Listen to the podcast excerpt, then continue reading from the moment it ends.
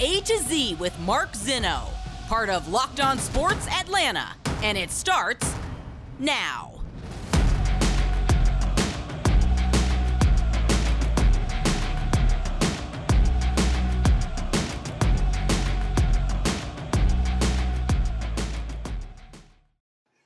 Good afternoon. Welcome to A to Z here on Locked On Sports Atlanta, where today I tell you I saw one thing coming but didn't see the other. Welcome in.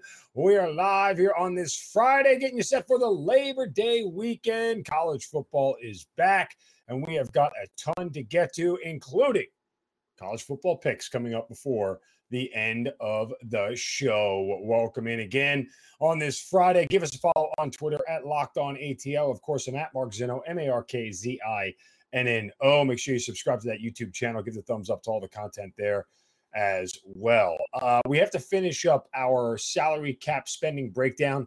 Uh, that we started on Wednesday, so we'll do that today as well. Shovels of wisdom, of course, but let's start uh, with the one thing that uh, I, I didn't, or I'm sorry, I did see coming, and that was Spencer Strider uh, and his performance last night was just epic. Um, in just his 17th career start, he breaks the Braves franchise record for strikeouts with 16. He was utterly dominant last night. Uh, eight innings, two hits, 106 pitches, and 16 strikeouts. The stash was on fire.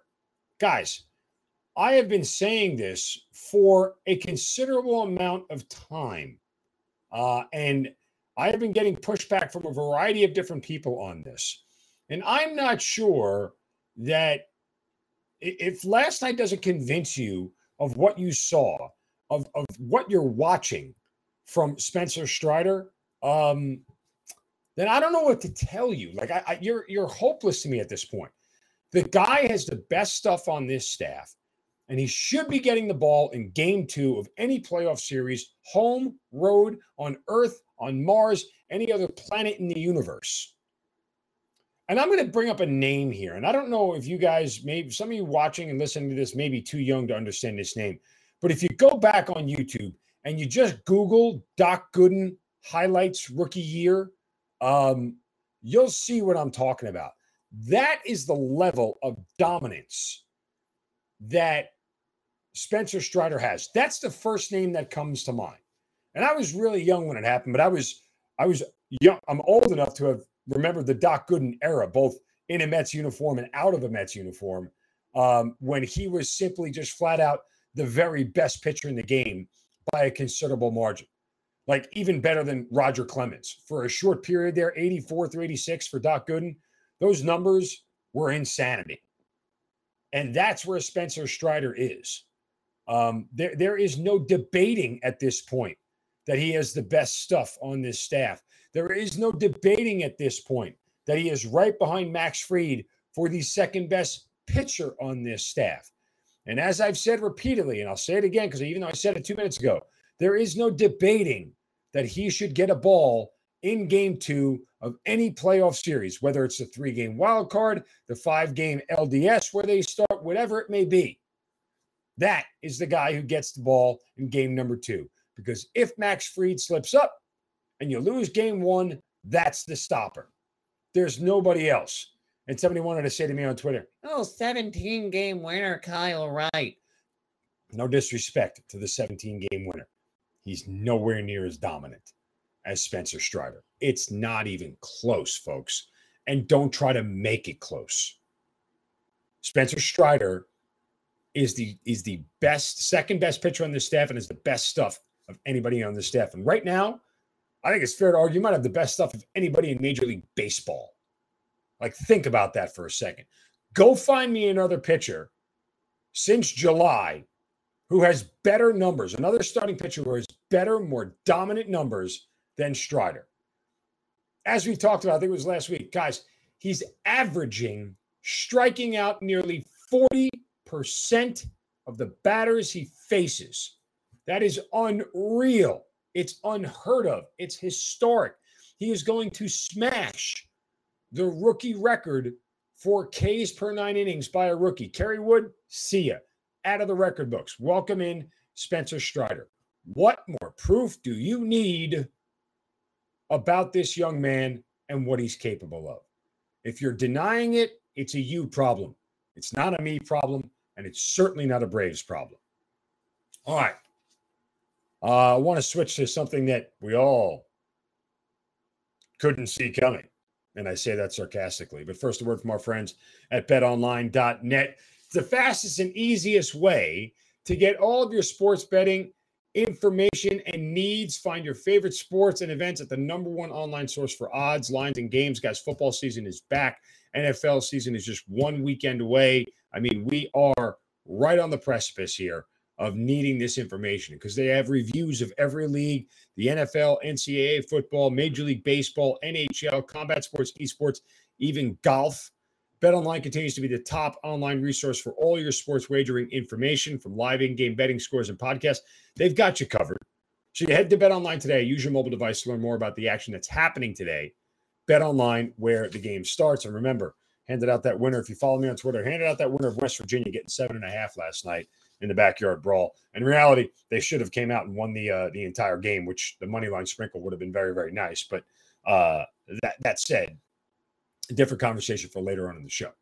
All right, uh, the one thing that yeah, we all could have seen coming, uh, or didn't see coming, sarcastically. Boy, Deion Jones yesterday was placed on the uh, injured reserve list. Shoulder, yeah. Uh Deion Jones is not supposed to be on this team. What are the Falcons doing? Like, I don't understand it. So let me get this straight. If you're still desiring to trade this individual, you're putting him on IR, and now he's got to wait, I think, four weeks before he can even play. Isn't the trade deadline in the NFL by like week six or seven? What are we doing here? I don't understand what the issue is with the Falcons and Deion Jones. This is ridiculous. He should have been cut three months ago. Move on. What is this game that you're playing? It's annoying. It's dumb.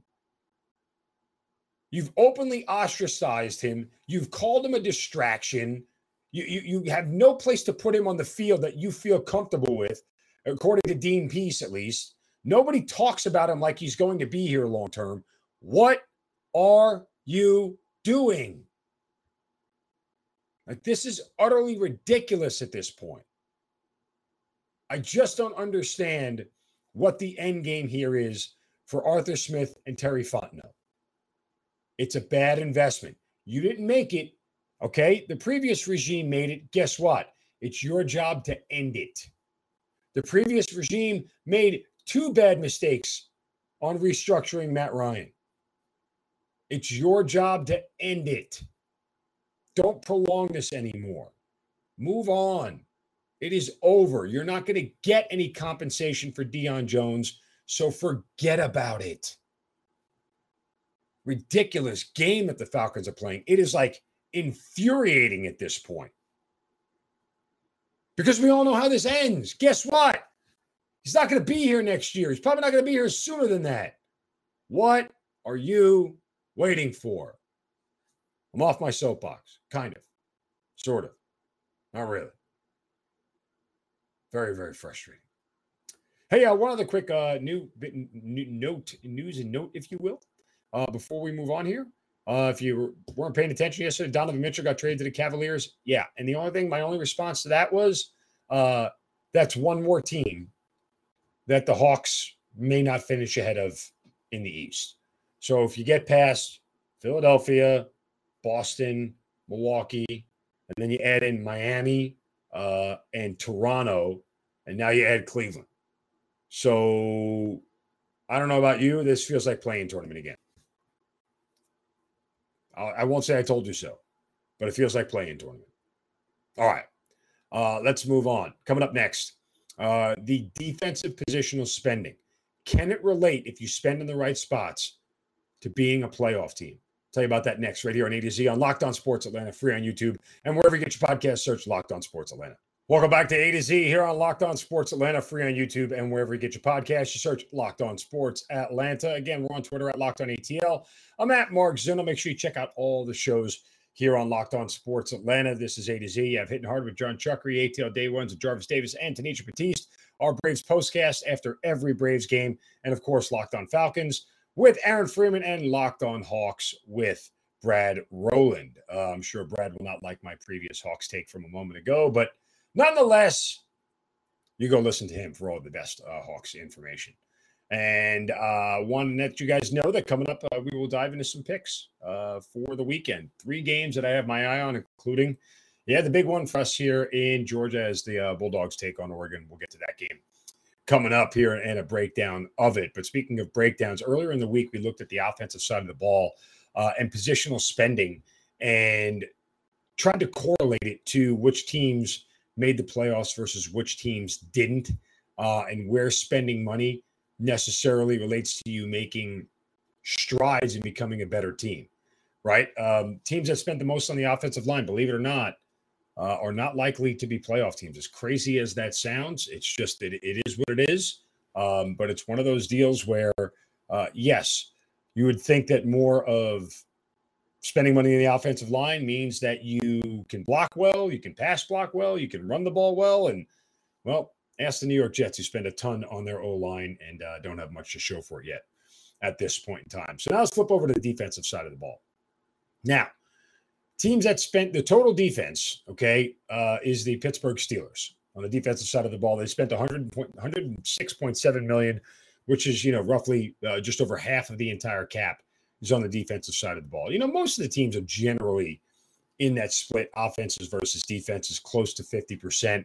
Um, it's, you know, sometimes there's one or two big contracts that that may shift the balance of it, but more often than not, most teams are pretty much down the line. Speaking of line, defensive line, number one team in defensive line spending heading into the 2022 season is the Kansas City Chiefs, which seems almost crazy because of how much they pay their quarterback, but still, um, they have been able to find between the de- defensive line and the quarterback. You know, that's really 95 million of a 205 million dollar cap. How they've managed to put the rest of it together. And oh, by the way, the 30 million of the rest is all on the offensive line. So uh, they were smart. They, they were smart to say, okay, we pay our quarterback, we pay our O line, and we pay our D line, win in the trenches, and with good quarterback playing, you do it. So uh, Kansas City spending 55. Let me give you the top five KC, the Jets, the Colts, the Bengals, and the Eagles. Now, four of those five teams last year were playoff teams. Look at the Niners, the Rams, the Giants, and the Raiders, uh, and Steelers were the next five. And four of those five were playoff teams from last year. So eight of the top 10 teams on the D line that spent money there. And again, the numbers may have been different heading into last season, but um, the teams that made the playoffs last year clearly saw their defensive line as a priority focus. Uh, now, you would wonder where the Falcons are. You would think with Grady Jarrett's contract that they would be somewhere in the middle of the road, at least. They're actually in the bottom one, two, three, four, the bottom, the ninth to the bottom with only 19.3 million. And that says one of two things. Clearly, uh, Grady Jarrett's contract is not that prohibitive um, this year against the cap. And two, they have nobody else. That's what that tells you. All right, linebackers. Uh, and this is a weakness for the Falcons. The Steelers have spent the most on linebackers. Makes a ton of sense. That's where most of their money is. Uh, 49.5 million of the 106 million that they spent, nearly half of it is on the linebacker position. Top five Steelers, Chargers, Buccaneers, Vikings, and Titans. Uh, now, only three of those five were playoff teams from last year, but the Vikings were right there, and the Chargers should have been a playoff team if their coach wasn't a moron. That said, the next five Jaguars, Broncos, Dolphins, Packers, and Patriots. Only two of those five made the playoffs last year. But would it surprise you if four out of those five this year made it? We'll see. Um, and then, by the way, uh, Atlanta Falcons, they are again, what is that? Ninth from the bottom, 10th from the bottom um, when it comes to linebacker spending this year. And they don't really have a lot of guys. Oh, by the way, um, the average for linebackers uh, is let me hit it. My screen just refreshed. The average for linebackers is 20 million, 20.2. Steelers spent 49.5. Falcons spent 19.3. So they're right at the average. What's crazy is that most of the team, I'm sorry, uh, the Falcons spent 10.6. So they're, they're below the average, looking at the wrong column. Um, so they don't have a lot of linebacker of value. Let's go to defensive backs. This is a big one because clearly, again, um, spending on D backs and defensive backs in the pass game is super critical. Before we get to that, a word from our friends at Coffee AM, the best small batch coffee roaster in America. Drink it every morning, guys. Coffee AM is my go to. Why? Because it's delicious, it's fresh, smells great, tastes great, all that. You're going to get the box in the mail, you're going to open it up, and you're just going to go, oh, and you're going to inhale it all because it smells amazing. That's what you get when you get the freshest coffee around. Why? Because Coffee AM roasts and ships their coffees on the same day or close to it. And furthermore, you get these blends from all across the world Kenya, South America, Costa Rica, Sumatra. I mean, flavors and, and uh, places you've never even heard of. That's what Coffee AM does. That's why they're the best small batch coffee roaster in America. Organic, fair trade, direct trade. They only work with the best. And again, their coffees are the freshest and they're roasted right here in our backyard in Atlanta. So here's what you do you go to coffeeam.com backslash locked on and check out their full menu of coffees, teas, and gift sets. Again, that's coffeeam.com backslash locked on. Use the coupon code locked on to save 15% off at checkout of your first order of coffees, teas, gift sets, and a whole lot more. Coffee AM, the best small batch coffee roaster in America, right here in Georgia. All right, let's get to the positional spending on the defensive backs because this one is one that I think you know you can correlate pretty well um, and you look at the teams that spent there. Last year, by the way, the best pass defenses in the league in order in yards per game Buffalo, New England, Chicago, the Panthers, and the Browns, right? Now, uh, three of those five teams didn't make the playoffs. Interesting, right? Uh, rounding out the top 10, the 49ers, the Cardinals, the Broncos, the Steelers, and the Packers. Okay. Four out of those five were all playoff teams. So six out of the top 10 were playoff teams from last year that had the best pass defenses. Now, again, best pass defense doesn't necessarily mean you have the best secondary, right? Like there's a lot of things that go into a bad passing game, pressure on the quarterback, you know, the ability to create turnovers, things of that nature. But generally, the idea that you're going to spend a lot in the secondary means that you put a priority on coverage. Top five teams that have spent in the secondary Broncos, Ravens, Jaguars, Bengals, and Rams. Okay. Now, the Ravens likely would have been a playoff team last year, and they had an awful pass defense last year. Why? Because of injuries. Next five Commanders, Chargers, Patriots, Bills, Dolphins. I can look up and down that list and make a case for every single one of those teams to be a playoff team. I think it's a fair case. So at the top 10, the Bills and the top 10 Dolphins are around 29, 30 million. Um, the average is 27 million. The Falcons, dead last in positional spending on defensive backs, 15.6 million. Now, again, part of that is because they have AJ Terrell um, and Richie Grant, who are both on rookie deals.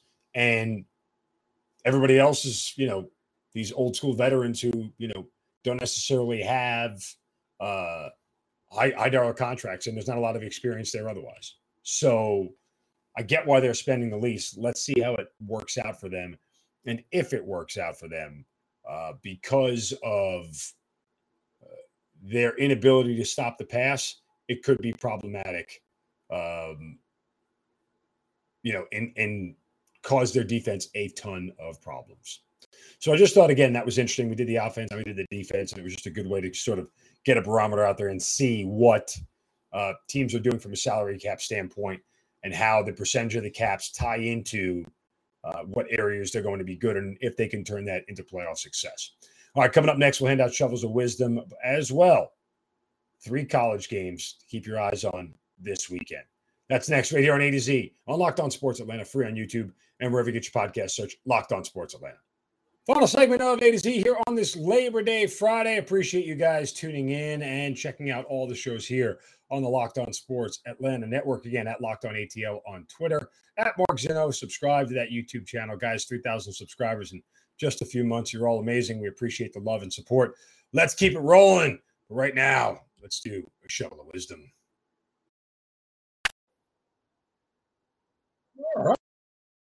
Brace yourselves because it's time for the shovel of wisdom.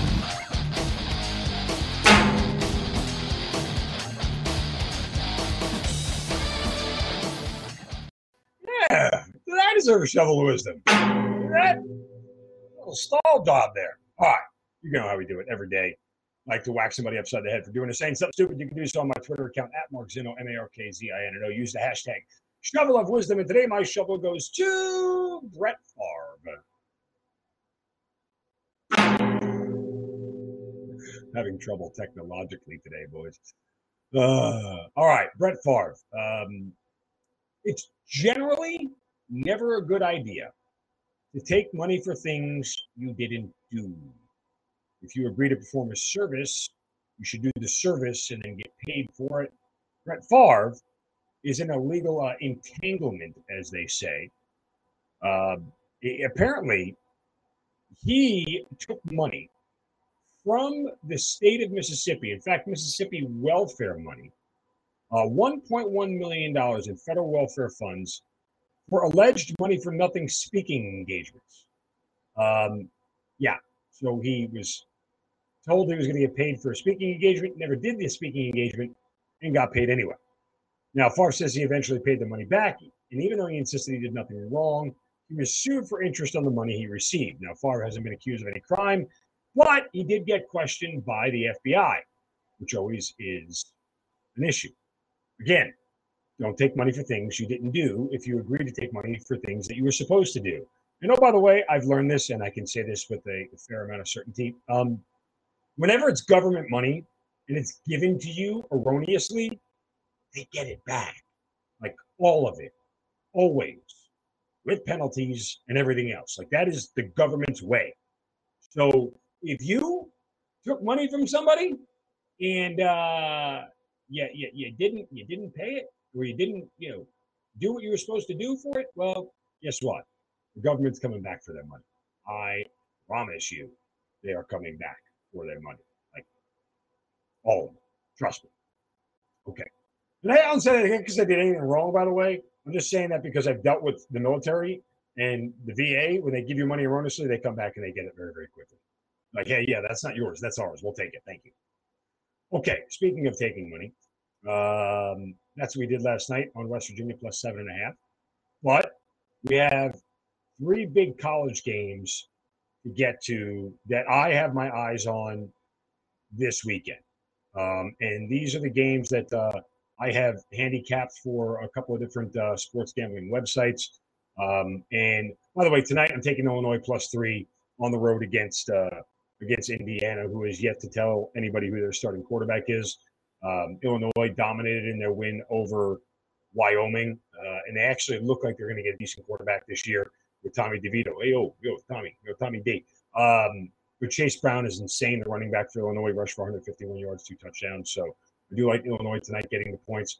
But three games over the weekend. And I'll start with my, well, I'll start with my two best. Okay. Arkansas laying six and a half against the uh, the Cincinnati Bearcats. Okay, here's the deal, folks. Um, this is just a complete mismatch physically. There is absolutely no reason to believe that Cincinnati can keep up with Arkansas. Uh, first of all, Cincinnati has lost a ton, uh, most notably their quarterback and a whole bunch of guys to the NFL. I think they lost 12 draft picks to the NFL last year. So Desmond Ridder obviously gone. Um, the Razorbacks returned KJ Jefferson.